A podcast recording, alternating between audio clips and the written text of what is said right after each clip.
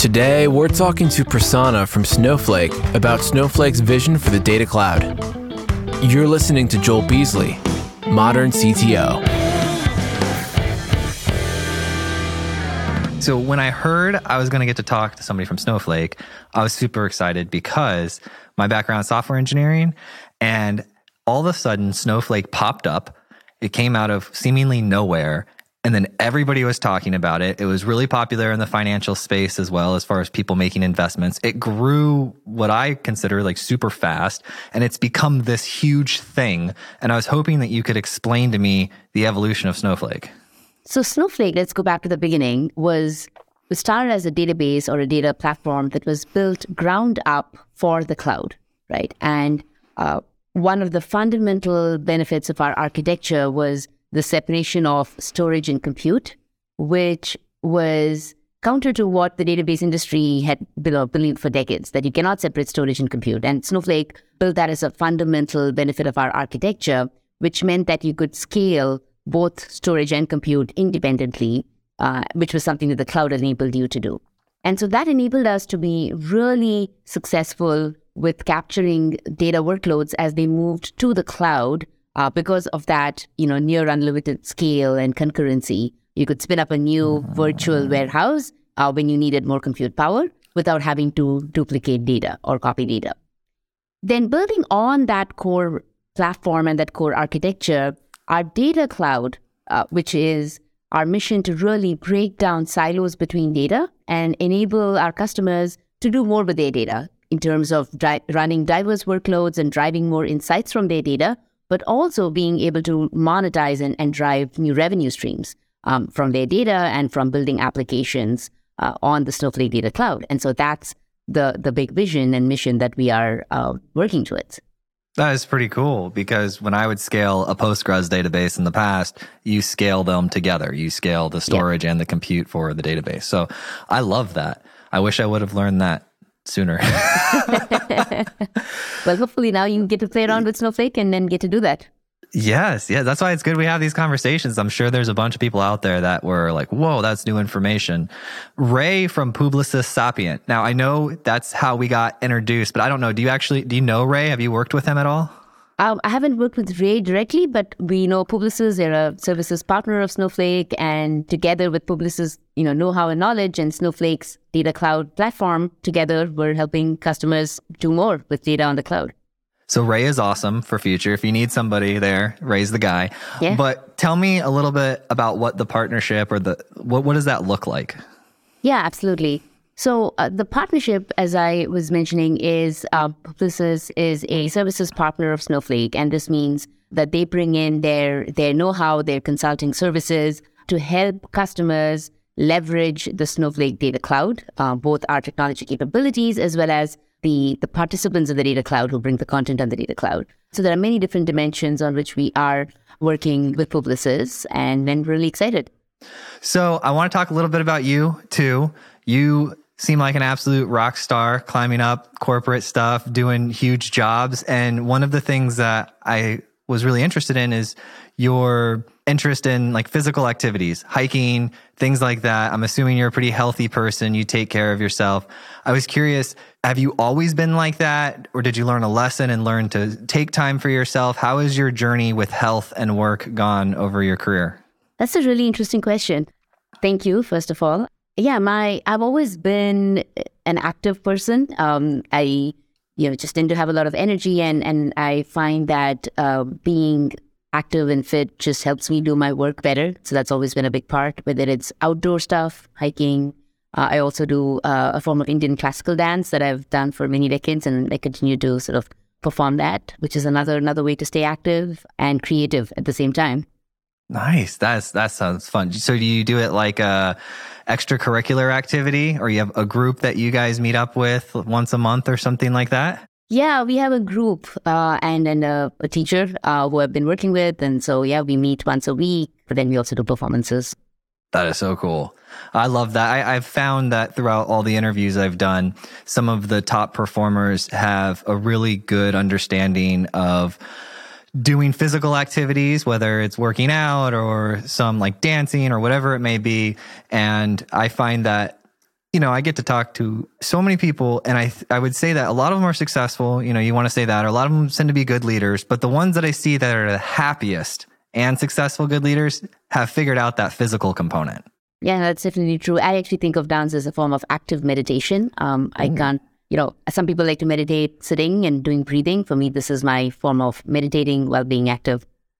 And you do some hiking too. I saw that it says you have hiked every continent. Is that correct? Yeah. Wow.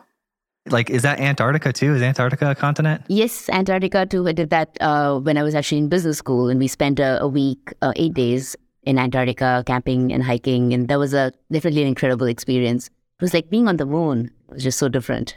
Wow.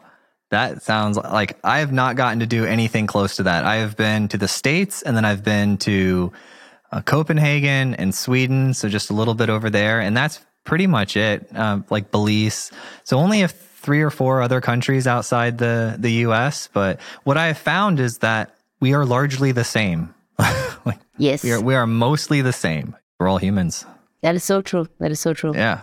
And can you just walk me through your working career? Because I know you've done a lot of things. You founded companies. You've worked as, you know, on teams that are early. I think at Microsoft. Can you Yeah. walk me through your your progress? Yeah, absolutely. So my background before I got to Snowflake um, falls into three camps. Uh, from an educational perspective, I grew up doing computer science. So much like you, I was programming, and so I did a bachelor's and then a master's in computer science. My master's was here at the University of Illinois in Urbana-Champaign. Uh, and then I worked in sort of three buckets of things. Um, the first bucket was uh, large tech companies, uh, including Microsoft and briefly at Comcast. The second bucket was venture backed startups, uh, including uh, one that I started and ran, which actually was in, the, in, in education and using technology um, to improve education and reading. And so I know that's, uh, that's an area that you are passionate about as well. And then the third bucket was um, I used to be a VC, um, and one of the areas I invested in was cloud back in the very early days of cloud. Um, so those are my sort of three three buckets of things, and I did roles um, that were you know technology roles, product roles, business roles, um, and then that all led me to Snowflake. Was it in that order too? Was it large tech companies, then VC backed startups, and then some VC investing? Oh, actually, that's a good question. No, the order was was um, mixed. Um, so I started in Microsoft, then I went to business school at Wharton, did my MBA, and then I worked in venture um, right after that. And then I really wanted to be back on the side building things, which is what I really enjoyed. And so I then went into the venture backed startup world with MongoDB and, and JetSetter, where I ran a, a marketplace, very different type of marketplace, B2C. And then I started my company really with the goal of leveraging technology to, you know, to improve education. Why did you? I mean, after you'd worked in these tech companies, you went to Wharton. Why did you decide to get VC? Did you know somebody there? Were you recruited? How did you get involved in that world? It's a great question. So I was, you know, always drawn to working on new ideas and technology, uh, and, and and so the the the tech- the startup VC world uh, was really interesting to me from that sense because it was leveraging technology to to you know disrupt uh, large large industries that were that could really benefit from new innovation. And VC and startups, I kind of saw as two sides of the coin. Uh, obviously, as a venture capitalist, you're investing in startups, and as a founder, you're building startups. But that was kind of what drew me to VC, uh, and it was um, it was actually an interesting industry to work in because it's sort of like learning from you know 2000 different case studies because you're working with all these different startups and you see them you know going through different journeys and so it was a great learning experience uh, but for me i'm a builder at heart and and for me the the vc at the end of the day you are uh, investing in companies and supporting them but you are not actively building them and i really love the building part and so i went back into into the operating side I love that. And did you go right from that into Snowflake, or did you do some other things along the way? And so after VC, I actually worked at the other places that I mentioned, um, Okay. like JetSetter and MongoDB and my startup. And it was after that um, that I got reconnected with folks at Snowflake, Christian, my manager, and I overlapped at Microsoft many years ago. Uh, and that was kind of the reconnection back here, um, just as, as I was, uh, you know, thinking about my next adventure. So Christian knew you, knew you could deliver, and that's one of the ways you got into Snowflake. well, I, I hope I hope that was why I was brought in. But no, I'm kidding. Yeah. Um, Well, that's what I was doing some research on. people getting jobs through recruiters or relationships and then how those relationships worked. And I've found that some of the like let's say like a JP Morgan Chase, if you're going to be the director of technology there, you typically in my experience, those types of positions come in through relationships because when you have an, um, a position that's so important, being able to look at your network and know someone's right for it and know they can deliver on it, that is one of the benefits you have as a professional is your network and the people you've worked with. Yes, absolutely. Yeah, uh, and I think you know your network is is really important both to help you find the next set of people that you want to work with, right, and and for you to find your next adventure.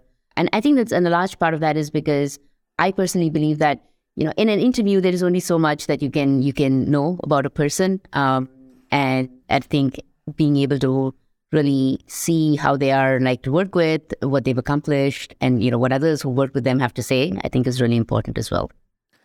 I have a question for you about interviewing because I was doing one today. we were looking for another producer today to, to expand the team. So we make our show, but we also make like 15, 20 other shows for other companies.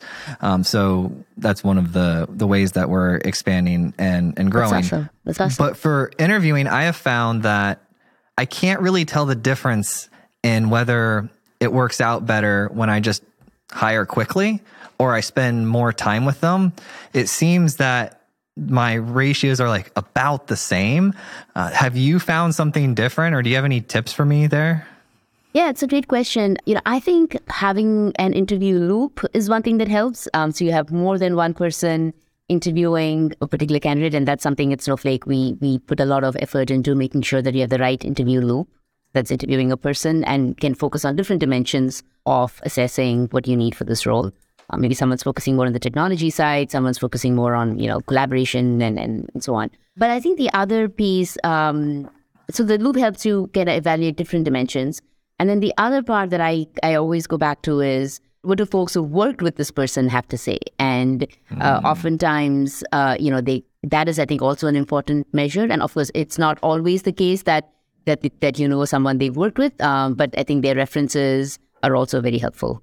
Yes, that is actually some one of the few things that has stuck with us. We always ask for two references because if you don't have two people in your life that are willing to discuss your character or what it's like to work with you, even if you're a college student, you have professors and yeah. things like that. Yeah. Well, you've got a team. Can you describe to me what you're doing on an everyday basis at Snowflake? Yeah, absolutely. So at Snowflake, I focus on uh, our collaboration um, set of things as well as the Snowflake marketplace. So, going back to what we talked about with the vision for the data cloud, which is to eliminate silos and help you drive more value from your data and build applications uh, on the data cloud, a big part of this vision is enabling customers to be able to to collaborate. And and so when you think about collaboration if you think about business business is inherently collaborative. You don't do business within your own four walls um, and so what, what we do with the collaboration workload at Snowflake is really enable customers to be able to collaborate for all of the different use cases that they have for collaboration, which uh, we think of as spanning a continuum, right? On the one end of that continuum is finding and using third-party data, uh, maybe to improve your ML models um, or, you know, to enrich data that you have, or even finding and using third party um, applications uh, against your data, right? And so this is kind of the commerce use case, buying and selling.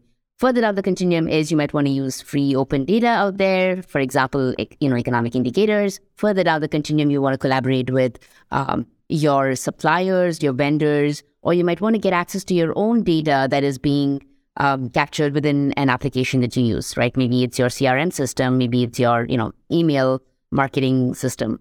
Um, and then you also have business units within your company, and you want to enable people to collaborate across these business units. And so, being able to collaborate across this entire continuum of use cases um, is, is is one of the big uh, value props that we um, want to enable with the data cloud, and making that really easy. And that includes being able to give access to the data without creating copies of it. Uh, that's a big central premise. It also includes being able to discover uh, and monetize uh, data and applications on the data cloud, as well as being able to do all of this collaboration in a privacy compliant way. And you know, security and governance is central to everything that we do.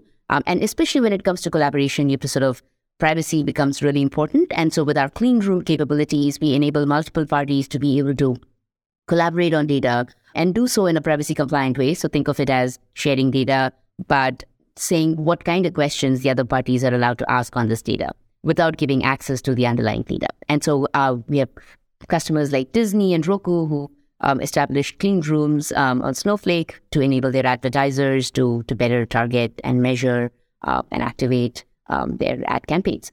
And so this is kind of the continuum. Um, and so our day to day is around how do we build the right product capabilities to support all of these use cases of collaboration, as well as an important part of the data cloud is also the content that is available on the data cloud. Um, I like to think of it as the data cloud is valuable to you because of the underlying technology, but also because of all of the other participants on the data cloud um, that are available.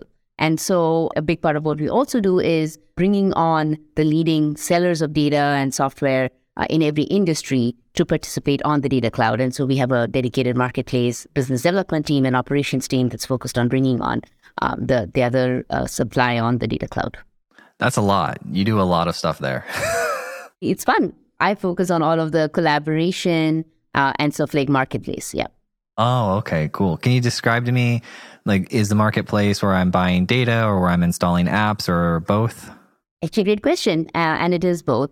Uh, you know, we think of the marketplace um, is really the conduit to enable customers to discover the right data or applications that they need, be able to evaluate it, um, and then be able to immediately get access to it, right? Whether it's buying it through our usage based monetization approach, and then being able to access it immediately through our underlying data sharing mechanism, which enables you to get access to this data or this application built on the data cloud. And so the marketplace um, has listings, and the listings can be targeted to be discovered by everybody or only by specific people, depending upon what your uh, use case is, right? And so if you are if you want to publish this data or this native application on Snowflake and make it discoverable broadly so that you can monetize it, you might want to make it discoverable by everybody. But if you want to collaborate with your suppliers, maybe that clean room example where you want to do uh, you know a, a collaborative clean room with a specific set of parties, then you only want to make that listing discoverable to those parties. Um, and so we support varying um, ways in which you can target who can discover your listing. And then the marketplace then becomes really be the layer that solves this discovery problem, connecting parties, as well as enables you to then be able to try and buy.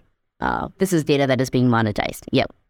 How does GPT play into this? Is it an app on your marketplace that you can install and have it look at your data sources? Are you using GPT at all at Snowflake? How does that work? Yeah, so GPT is, of course, a very exciting development for all of us, right, in the industry. And, you know, at Snowflake, we actually think that this is a big part of where Snowflake also brings value in terms of having the data. So data and ML kind of go hand in hand. It's like peas and carrots. Um, and so, uh, you know, one of the big benefits of the data cloud, which enables you to break down silos between data, is really to now be able to use all of this data, bring together all of this data, right, within your own four walls and outside, um, to use that to train models, deploy models, and so on. Um, so that's one piece. Um, the other part that we're, um, you know, we're actively thinking through is also leveraging some of these capabilities to to make it easier uh, to build those connections and discover the right content um, that we, we talked about with the marketplace. I was playing with it last night. I found a YouTube video that was showing you how you can ask GPT questions about your data and it spits out the SQL or whatever you would need to query the data. So you could say, Hey, in the summer, what product's the most popular? And then boom, outputs the, the SQL. You paste it in your SQL and it gives you the answers. And when I saw that, I thought to myself, wow, we have come a long way from active record in Ruby and some basic uh, things to make it slightly easier to just, you can ask the question. And, and my brain started thinking about Yep. How that's going to change the structure of our engineering teams. It's definitely going to make it more accessible. It's going to allow people that have an interest in tech, but aren't necessarily of the mind engineering mindset on a super detailed level, uh, that that they can get involved. So I have you thought about how it's going to change the structure of our organizations? Yeah, I mean, I think there is definitely you know impact that it has in, in many different kinds of fields, um, and I think with with engineering, some of the examples that you gave, right, are super interesting, uh, making it easier for you to to write queries, to you know, to be able to, um, and those are all things we, we, we think about. At the end of the day, I think it's I think of it as really humans plus algorithms. You know, it's it's making it easier for humans um, to do some of the things that you might have otherwise spent you know hours doing. And so, yeah, I think it enables lots of new, opens up lots of new frontiers. Have you seen the GitHub Copilot uh, text or code completion? Have you seen this software yet? I've seen code completion examples. I, Yeah. yeah, definitely. Those are that's that's another great example, right? Where normally, you know, you would you would have to go dig up maybe documentation to look this up, and and this is just giving you that information at your fingertips. Um, so again, making you much more efficient um, as a as a developer. Yes. So, okay, you were a founder. You had VC connections. You knew how to run a business. You know how to deal with a P&L, all of that stuff. And then you go work for another company like Snowflake. Tell me what was going on. Like, what were your thoughts? Was it to focus on family or was it because Snowflake was such an opportunity? Are you like working with Christian? Like, what were you thinking about when you took this role? Yeah, I mean, it's really a little bit of all of the above, right? And and you know, one of the uh, things that drew me to Snowflake, and I'll actually go back to something that I of, often share when folks ask me how I thought about my career progression or advice on you know the next adventure. The beginning of my career, I kind of made decisions based on what's the most interesting technology or product to work on. Uh, then I, after having been in VC, I said, you know, let's look at how big this business can be, and that was kind of how I made my decisions, right? But then I came to realize, uh, with all of my gray hair, that while those two are are necessary, they're not sufficient. The third key ingredient is the people and the culture, um, and I think that is something that is absolutely essential for you to really enjoy your day to day. So, what drew me to Snowflake was really the combination of all of these three. Um, it was, you know, obviously a really, um, really unique technology, as we talked about, and it was a really unique opportunity to shape, a, you know, a key part of this vision from the product and business side. Uh, but it was all equally an amazing group of people and a great collaborative culture. So I, I know you described the specific area that you're in within Snowflake, but so Snowflake exploded. It became something everybody's aware of. My parents know what Snowflake is, and you know, awesome. they're doctors and stuff. So That's people awesome. know Snowflake, and it just became this massive thing. How do you keep going forward after like everybody n- knows you? You're a thing in the industry. Like, how do you look at taking the next step as Snowflake when you're already so well known? You know, I honestly think there's so much to do. We're honestly really just getting started. And in one of the big, big areas we're really excited about is really disrupting application development, right? And so making it easy for you to build, deploy, and monetize um, applications on top of the data cloud is is something we're super excited about. And on this note, I wanted to touch on actually a couple of things that we're doing that are really key to this. So the first part is enabling you to build applications in the language of your choice, right? Whether it is programming in SQL, Java, Python, um, Scala, enabling you to build, deploy, train models. Um, and so what we um, are doing with Streamlit, uh, which was an acquisition Snowflake did uh, a little while ago, um, is really central to this. Uh, Streamlit, you know, enables you to to build visual experiences on top of your data through Python, right? And uh, and it's really easy to use. You know, there's tons of applications you can play around with on the Streamlit cloud. Um, that's all a big part of making it really simple for you to build in your language of choice and really build extensible applications. The second big piece is being able to deploy run these applications that are, you know, able to scale and and can really be performant. And so a lot of the things that we're doing um, with the data cloud and enabling you to execute these applications as what we call native applications um, is a big piece of that. Um, and so a native application is a uh, think of it as a you know a contained set of the application logic as well as uh, logic that can leverage data. Uh, and that data could be sitting in the account of the provider who's building the application or in the account of the consumer. Uh, and through the marketplace, the consumer can discover this native application. They can try it. Um, they can buy it, paying for it on, on a usage basis. Um, and they can then uh, run this application in a secure, sandboxed way within their Snowflake account and really have full controls over what this application is doing within their account. And so that's another big part of being able to deploy or run your applications. Uh, and the third part is being able to distribute, being able to reach new customers and being able to monetize these applications through the marketplace and what we're building there. Uh, so I think all of this is is you know the next big thing, but it's only and there's so much more to do. So yeah, we think there is a lot that we're going to continue really pioneering for the industry.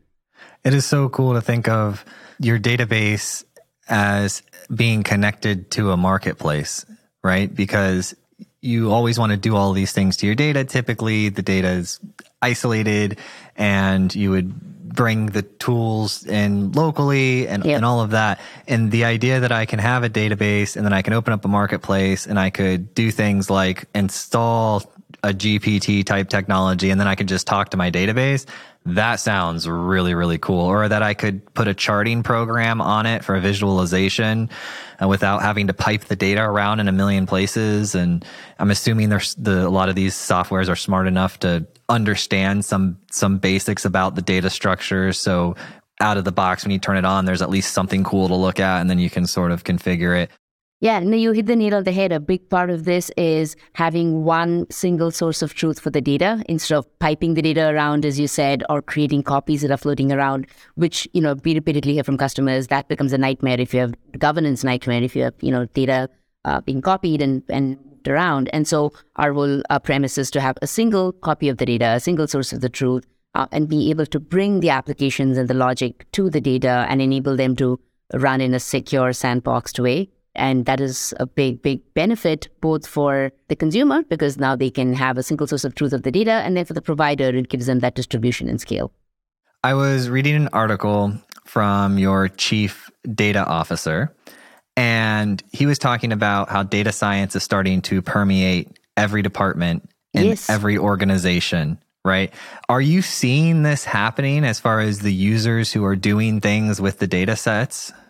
Yeah, absolutely. I mean, every line of business is becoming data driven, and that means that there are you know insights um, that can help whether it's the you know C- chief, the chief information security officer or the or the chief financial officer or the chief marketing officer, right? Enabling everyone to sort of do their work better. And so one of the things we see a ton of is both data being used for these uh, different use cases in these different lines of business, um, as well as applications um, that are you know being built uh, for these different lines of business. So we talked about you know clean rooms and the marketing use case. Um, as a CMO, I want to be able to better um, you know target and activate customers that we we want to advertise to. I also want to see how these are performing, right? That measurement piece and being able to do all of this. That's a big use case. I'm just using CMO as an example, uh, but there you have the data from different parties. Um, so we talked about Disney as a publisher using a clean room with their advertisers and being able to bring together data from all these parties, and then being able to to ask questions of this overlapping data, the joining the, uh, joining this data together uh, in a privacy compliant way, right? That's one example. If you if you look at the information security space, you know, using Snowflake as your security data lake to be able to um, do analytics on on um, events happening on your network, that's another big use case again, driven by data, again, driven by applications that are specific uh, for that business use case. That is so cool. So I'm just going to say it again to make sure that I understand this correctly. If there's two entities and they both have data that they want to remain private, but they want to answer questions on those being laid over each other, connected. Yep. You have this clean room and we both bring our data sets in there or give access to them. We can't see the underlying data sets, but yes. we can ask questions and these questions can return results and you have systems on there. So I'm not just asking, what does row one say? what does exactly. row two say? Exactly. Yeah. Yeah, that exactly. is so cool. Yeah, that is incredibly powerful. You can ask questions of the overlapping set, right, without revealing any underlying PII. How do you spend time with customers? What does that look like for you on a day to day basis? Yeah, that's a great question. Um, we are a very, very customer driven company, and we definitely um, work closely with customers. So we have we work with customers all through kind of that product development lifecycle, right? From the discovery phase where we are, you know, understanding uh, the need, the problem, to then come back with sort of a really creative way to solve that problem. Then, when we go out and kind of so solve that problem, we also work with customers who join uh, in the preview of that feature, right, to get their feedback to make it better. Um, and then, of course, finally, when we launch the feature in GA, uh, we work with customers to to really adopt it and scale it, and and we also work across industries. So talking to customers in different industries to see how the same feature can can really solve problems for them in their industry. So we have a rule here, and it's when you say an acronym, you have to explain it. Oh yes. Yes, you said GA. Oh, I'm sorry. I didn't even realize I said that. Yeah. No, GA is just generally available. So the feature has been previewed and then we've incorporated the feedback from the preview and then make the feature generally available. I love that. You know, I actually asked for feedback from somebody the other day that was on the show. I said, if, if you could change anything about the show, what would it be? He said, well, your guests often use acronyms and I don't understand them. And I used to ask more often, but then I learned so much that I Yeah. just thought everybody knew it. And now I'm, I'm back on the train. So if everybody who's been listening for a while, I am back on. If somebody says acronyms, we're going to have them explain it. That was great Yeah. feedback from your guest, and it's great that you called me out on that. So a- as we start to wrap up here, you're hiring. Our show is good for a couple things, right? Brand awareness, getting your word out about what you do, um, hiring and attracting talent because the people who want to become better are the people that listen to these episodes because they want to learn and grow. And I saw that you have a principal technical program manager. You have some jobs opening. You're hiring. Can you tell me a little bit about any of those roles or what you look for in potential employees? Yes, no, thank you uh, for bringing that up. Um, yeah, we are hiring, um, which you know, Snowflake has always been very careful about hiring. So the good news for that is we didn't overhire, and so we're not we're in the opposite situation of many companies that are trying to you know correct that overhiring. Uh, we didn't we didn't have that problem. We are hiring in many roles. Uh, one role that I shared about on LinkedIn is we are looking to hire a technical program manager for this collaboration area that I talked about, really to help us operationalize and execute you know the, the the programs that we're working on in this space but we have several other roles our um, our careers um, site has you know roles across the company in product and engineering uh, in product management in engineering in design in all of the different functional areas um, as well uh, as well There it is. Oh, I, I forgot a question for you. yeah Do you know about the origin of the name? Like, why is it called Snowflake? yes, I uh, what I've heard from Benoit, our founder, um, you know, I think it had something to do with well, one, all of the founders were really passionate about snow and winter sports, um, skiing, and, and that was one of the things that brought them together. Um, and then the other part of it um, is really sort of the cloud and the reference to, you know, snow comes from the clouds, and we were building this data cloud. And so I think that was another nice um, reference as well. Well, it's a good object. I mean, snowflakes, at least from a physics and nerdy standpoint, they're beautiful things with their fractal Yeah. nature and all of that. But yeah, we made a podcast. How do you feel? Oh, this was so fun. Thank you so much for listening. And if you found this episode useful, please share it with a friend or a colleague who you think would get value from it. And if you have topics that you would like to hear discussed on the podcast, either add me on LinkedIn or send me an email, joel at moderncto.io. Every time I get an email or LinkedIn message, it absolutely makes my day and inspires me to keep going.